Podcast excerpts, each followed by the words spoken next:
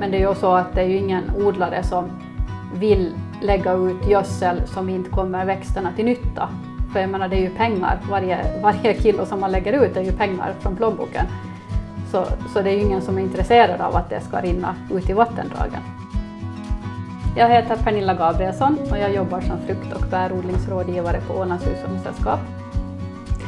Kan du förklara lite mer vad Ålands hushållningssällskap är och gör? Tanken är att vi ska vara en stödjande verksamhet till, till Ålands lantbrukare och hjälpa dem att få utveckla sina företag och få dem mer lönsamma. Vi har ju olika sektorer, så vi har både inom husdjur och eh, specialodling, alltså grönsaks potatisodling. Vi har frukt och bär som jag jobbar med. Nu har vi den här vanliga växtodlingen om vi säger med spannmål och, och vall. Och vi har även ekonomirådgivning och eh, seminverksamhet. Så det betyder att vi, vi ger både råd inom den här praktiska odlingen, alltså hur man ska odla, hur man ska gödsla och vattna och skörda och, och för att få bästa resultat. Och sen även, även gör vi råd om, om den här ekonomiska biten. Och du är frukt och bärrådgivare. Mm. Vad går ditt arbete ut på lite mer detaljerat? Eh, mitt arbete är ganska så här omväxlande men att det, det mm, i princip så går det ut på allt som har med odlingen av frukt och bär att göra. Så, så allt från planering av odlingen eh, gör jag under vintrarna, alltså planerar gödsling, planerar inför nya planteringar, eh, tittar hur eh, kvaliteten ser ut på frukt som ligger i lagret. jobbar jag mycket ihop med OTH Eh, med den biten. Och sen under växtsäsongen så är det väldigt mycket ute i odlingarna. Jag tittar hur det ser ut med tanke på växtskydd och tillväxt och, och ger råd om hur, hur man ska gödsla och vattna och, och om man eventuellt behöver använda något växtskyddsmedel för att få en frukt av bra kvalitet. Och nu under skördesäsongen så gör jag mycket sådana här mognadstester för att, för att odlarna ska kunna skörda varje sort i optimalt tid då att få, få den bästa kvaliteten. Eh, på vilket sätt arbetar frukt och bärodlarna med eh, gödsling och näringstillförsel i sina odlingar? Eh, där jobbar de ju nog väldigt mycket med, med alltså förstås gödslar enligt en gödslingsplan som man gör utgående från i första hand en jordanalys som man ju måste utföra vart femte år enligt miljöstödet. Då.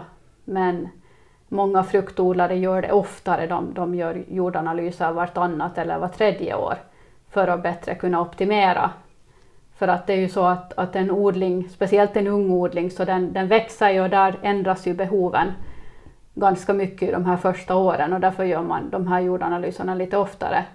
Och då är det ofta jag som gör den här gödslingsplanen och då försöker man då få, få till det så att näringen tillförs precis då träden behöver den. Och vi delar ofta upp det så att, så att man ger gödsel på marken upp till tre gånger under säsongen och eh, bladgödsling det ger man ju väldigt ofta. Och nu kommer mer och mer det här att man ger också gödsling i, i droppbevattningen. Och det känner jag att det är liksom det, ja det, det är då man får bästa utnyttjande för då, då kommer gödseln precis där träden har sina rötter och där de tar upp det och det är färdigt upplöst i vatten och man behöver inte som när man lägger ut gödsel på marken behöver man inte vänta på att det ska regna så att gödseln löser upp sig. För det kan ibland vara så, speciellt försomrarna är ju torra så ibland kan man få vänta någon vecka innan det regnar. Och då, då kan det hända att en del gödsel går till spillo. Är det något särskilt man gödslar med på grund av just att det handlar om frukt och bär eller är det samma gödsel som alla hanterar? Eh, det finns ju väldigt många olika, olika sådana, dels produktnamn och dels blandningar av konstgödsel. Då. Om man tittar på ja. ämnesnivå, vad handlar det om för? Det är ju mycket, alltså, mycket kalium eh, går det åt till frukt och bär. Det är ju det som väl det näringsämne som kanske är viktigast just för att frukten ska bli stor och fin och, och bra kvalitet. Men sen behövs det förstås kväve till tillväxten i träna och, och Magnesium är ganska viktigt och alla spårämnen förstås. Eh, fosfor behövs och en liten del men det, äpplen har ganska litet fosforbehov. Och, och, vi har ofta ganska höga fosfortal i jordarna färdigt så att många äppelodlingar så, så gödslar inte med fosfor alls på årlig basis. Så, så att men, men jag skulle säga kalium och kväve och magnesium är väl de här stora. Och, och vill man vara riktigt, riktigt gå ner på detaljer så, så ska man ju helst ta en par bladanalyser varje år för att se vad växterna faktiskt tar upp av det man tillför. Och där har vi kanske inte kommit riktigt ända fram ännu. Det finns några odlare som jobbar med bladanalyser men det, det är ganska få ännu. Utan, utan det, det, är nog de här jordanalyserna och sen titta under säsongen hur, hur växtligheten ser ut då, och justera gödslingen efter det. Men med en bladanalys så får man alltså reda på också inte bara att du har satt dit gödsel ja, utan ja. exakt vad som har ja, kommit? Just ja. Men det är någonting som är på gång då som det? Det, är på, alltså det, det har ju funnits länge själva liksom metodiken att göra bladanalyser men, men det, det är inte så många som har använt sig av det. Till exempel i, inom växthusodling så där, där jobbar man ju mycket med bladanalyser. Och där är det ju så att odlar man i, i stenull till exempel så du kan ju inte ta en analys från stenullen utan då tar man ju från bladen. Och då, då har man ju liksom till och med veckovisa kontroller där och ser vad faktiskt växterna tar upp. Men där är vi inte riktigt ännu på, på frilandsodlingssidan. Tror du att det är på väg ditåt? Det är säkert på väg. Ju mera det liksom blir krav på bättre lönsamhet och högre produktion så måste man ju gå in och optimera där det går förstås. Ja. Om man tittar på, på Åland finns det ju mycket äppel. Mm. Um, är det någon skillnad på gamla och nya äppelodlingar? Jag tänker på när du, idag är ju träden så optimerade för att vara lätta att plocka mm. ifrån mm. och effektiva att odla. Mm. Hur ser det ut med näring och gödsel när det kommer till nya och gamla odlingar? Eh, nu finns det ju ganska få gamla odlingar kvar men att det är klart att de har ju ofta de här kraftigare grundstammarna vilket betyder att de har djupare rotsystem och tar upp näring på ett större område. Så, så där kan man ofta ligga lite lägre på, på gödslingsnivåerna. Det, och I och med att träden växer kraftigare i sig så, så måste man kanske hålla nere lite för att inte få alltför kraftig tillväxt. Och sen är det ofta en, en lägre skörd, hektarskörd på de här gamla odlingarna vilket då innebär att man inte behöver tillföra lika mycket. Hur funkar det här med bladanalyser och markkartering? Du pratar lite grann om det. Men du sa vart femte år måste man göra en markanalys? Ja, enligt miljöstödslagstiftningen. Just det, men ju oftare ja. man gör det desto bättre kan man egentligen precisera näringstillförseln. Jo, det är klart, för jag menar att gör man en, en jordanalys år ett och sen gör du en gödslingsplan och, och gödslar efter den i fem år innan du gör en ny, så det är klart att du vet ju inte hur hur marken har tagit upp den gödseln som du ger varje år och du vet inte heller hur mycket växterna har tagit upp. Så att, och speciellt om man har en, en ung odling som, som växer för varje år och har ett annat näringsbehov så är det helt klart att det är bra att ta lite oftare och se vart man behöver justera. Så det blir ju mera noggrant. Eh, det är ju så att närings förluster från odlingar och vattenskydd hänger mm. tätt ihop med varandra. Mm. Uppfattar du det som att vattenskyddsfrågor, är det någonting som är på agendan hos de som du träffar som är frukt och bärodlare? Det är klart man tänker på det. Men det är ju så att det är ju ingen odlare som vill lägga ut gödsel som inte kommer växterna till nytta. För jag menar det är ju pengar, varje, varje kilo som man lägger ut är ju pengar från plånboken. Så, så det är ju ingen som är intresserad av att det ska rinna ut i vattendragen. Så därför är man ju jättenoga med att, att gödsla efter förväntad skördenivå. Och, och då har jag, ja, jag har ju tabeller då där jag ser att om vi förväntar oss säg 30 ton per hektar i skörd från en odling så lägger jag på x antal kilo kväve och x antal kilo kalium. Och då vet jag att kommer den skörden som vi har förväntat så när säsongen är slut så, så är det tomt i förrådet igen. Då har liksom all gödsel gått åt. Så då ska det inte vara någonting kvar som kan lakas ut. Finns det fler metoder alltså att minska näringsförluster från alltså just det här att komma åt näringen precis som det Du pratar om mm, droppbevattning mm, som väldigt mm, effektivt. Ja. Det, finns det något annat man gör? Eh, ja, no, det, det, är ju klart att all, all gödsling i fruktodling idag så sker ju genom att man sprider ut den bara i raden. Alltså man har ju en, en strimma Eh, barjord under träna och där lägger man gödsel, man lägger inte den på hela ytan som man kanske gjort förr, för då, då är det ju mycket gödsel som går ja, Den, den, det är ju gräset mellan raderna som tar upp det då i så fall, men det är ju lite onödigt. Så, så där är man ju väldigt noga att man lägger den precis där man vet att träden har sina rötter. Men där är ju som jag sa förut att det kan ju vara, bli problem om man lägger ut på marken och sen kommer det en lång torkperiod. Och då kan eventuellt en del kväve förångas upp i luften och, och sen när det väl regnar så kanske det regnar så mycket att, att träna inte hinner ta upp det innan det går ner i de här lägre markskikten. Så, så att helt klart den här metoden med att tillföra näring via droppbevattningen li, lite i taget, det, det, är absolut det bästa som jag ser det ur den synpunkten. Som finns just nu åtminstone. Mm, mm. Är det någonting på gång? Finns det, jag tänker just det här när att odling blir mer och mer högteknologisk. Vad är det som puttrar i, på mässorna så att säga? Ja, alltså det finns ju en massa sådana olika sensorer eh, som, som vi inte har i användning ännu men som finns där man har olika typer av sensorer fastsatta på, på bladen på träden som mäter klorofyllhalten i bladen varje, jag vet inte hur ofta de tar värden, men kanske varje timme. Eh, du kan ha en, en liten nål eller vad man säger instucken i stammen som mäter hur mycket vatten som rör sig i trädet. Och, och när, du, när du har då alla de värdena så kan du justera till exempel näringstillförseln via droppbevattningen dag för dag, precis enligt vad träden just då tar upp och vad de behöver. och så här. Så att det, det känns som att det är en bit bort ännu för oss, men, men att det, det finns, tekniken finns. Så sen portionerar man ut gödsel via mobiltelefonen? Ja, no, men det gör man ju redan nu med bevattningen. Det är ju många som styr bevattningen via mobilen. Det, det finns, man har sådana magnetventiler som, som är kopplade, så det, är det bara att klicka och så kör det igång. Om vi tittar på äppelodlingen som är det största här mm, på Åland. Mm. Där har du ju också fallfrukter och gräsklippning och saker som påverkar. Mm, att, att, vad är det viktigt att tänka på där för att minska näringsförlusterna eller uppnå så små näringsförluster som möjligt? Vilka mm. detaljer ska man gå in på? Det är ju frågan hur mycket detaljer, alltså man måste ju alltid ta lönsamheten i beaktande förstås, den, den måste ju vara, vara viktig. Eh, med, som du säger med gräsklippa så där finns ju redan nu lösningar där man kan när man klipper gräset mellan raderna så kastar man in gräsklippet mellan, under träden. Eh, för att då dels kommer det ju då lite näring, främst kväve, från det här gräsklippet och sen får du ju en bättre fukthållande effekt eftersom du täcker upp då det inte dunstar lika mycket. Eh, så det använder sig en del odlare av redan idag. Eh, där är det lite kan man inte använda det egentligen hela året för att under försommaren när träden ska växa, då, då kan man använda det. Men sen under hösten så vill man gärna att träden slutar växa och börjar avmogna för att de ska kunna klara vintern bättre. Så då brukar man sluta med det här och kasta in gräsklippet. För att det är kväve, man vill inte ha så mycket kväve sent på, mm. på hösten. Då.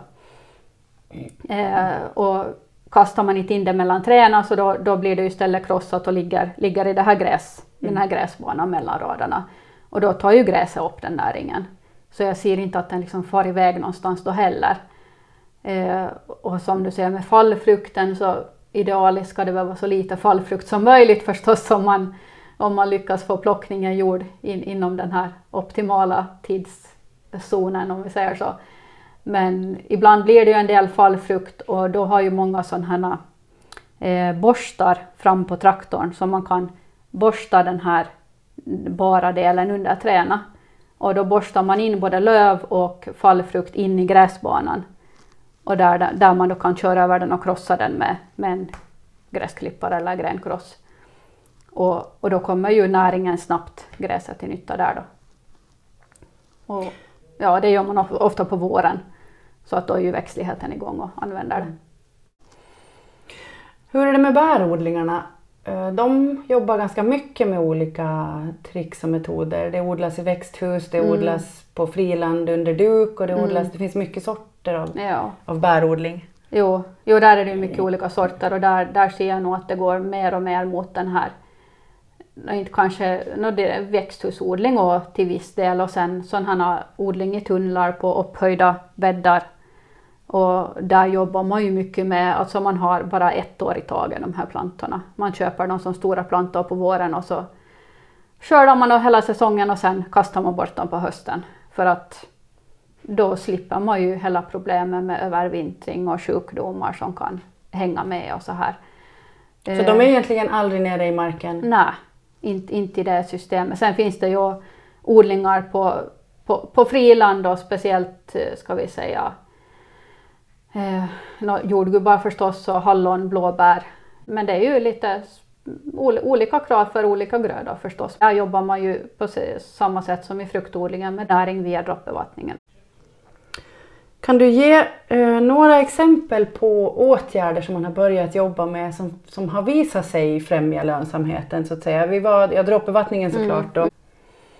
Det, det, är ju nog mycket det här att tänka hela tiden på vad man gör och inte göra någonting i onödan utan det ska liksom alltid finnas ett, ett be, bevisat behov av allt det man gör. Det kommer man nog väldigt långt med.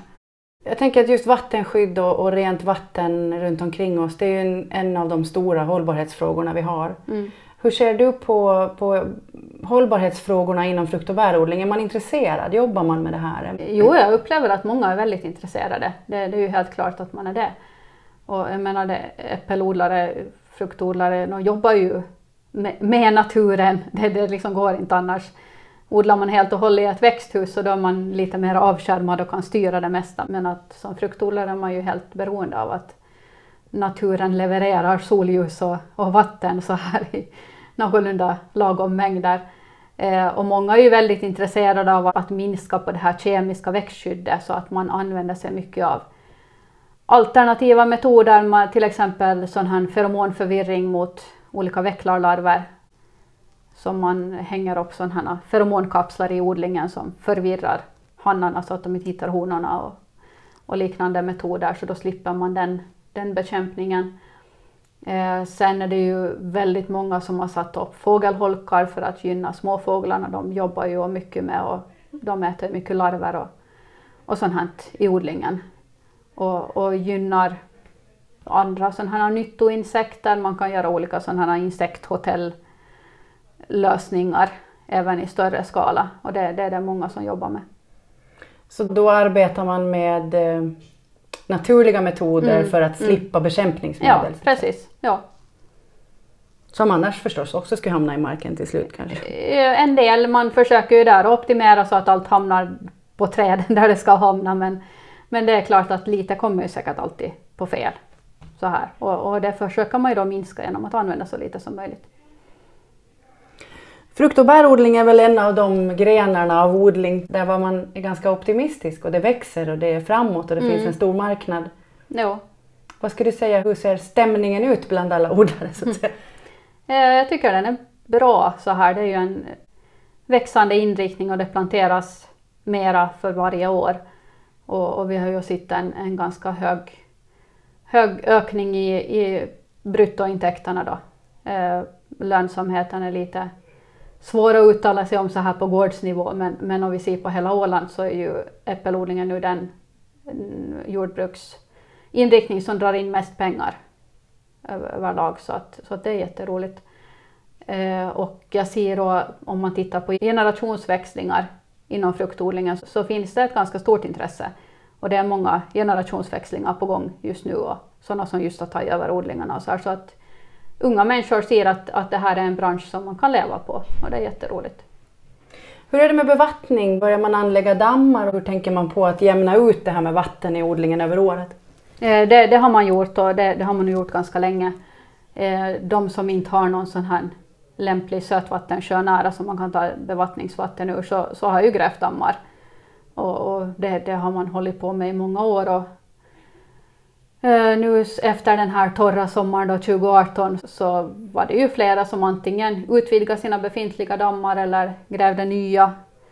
Eh, en odlare vet jag att har skaffat en sån här avsaltningsanläggning så han kan avsalta bräckvatten och som han sen transporterar till en damm då där han kan lagra det mm. tills han ska vattna med det. Så, så att det, det är mycket sånt på gång.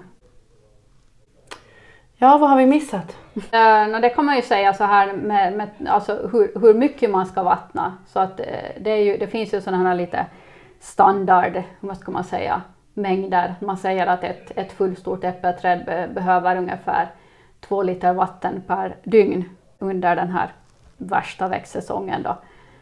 Så det betyder ju att, att en odling på med eh, ungefär 3000 träd per hektar då, så går det åt ungefär 6 kubik vatten till droppbevattning.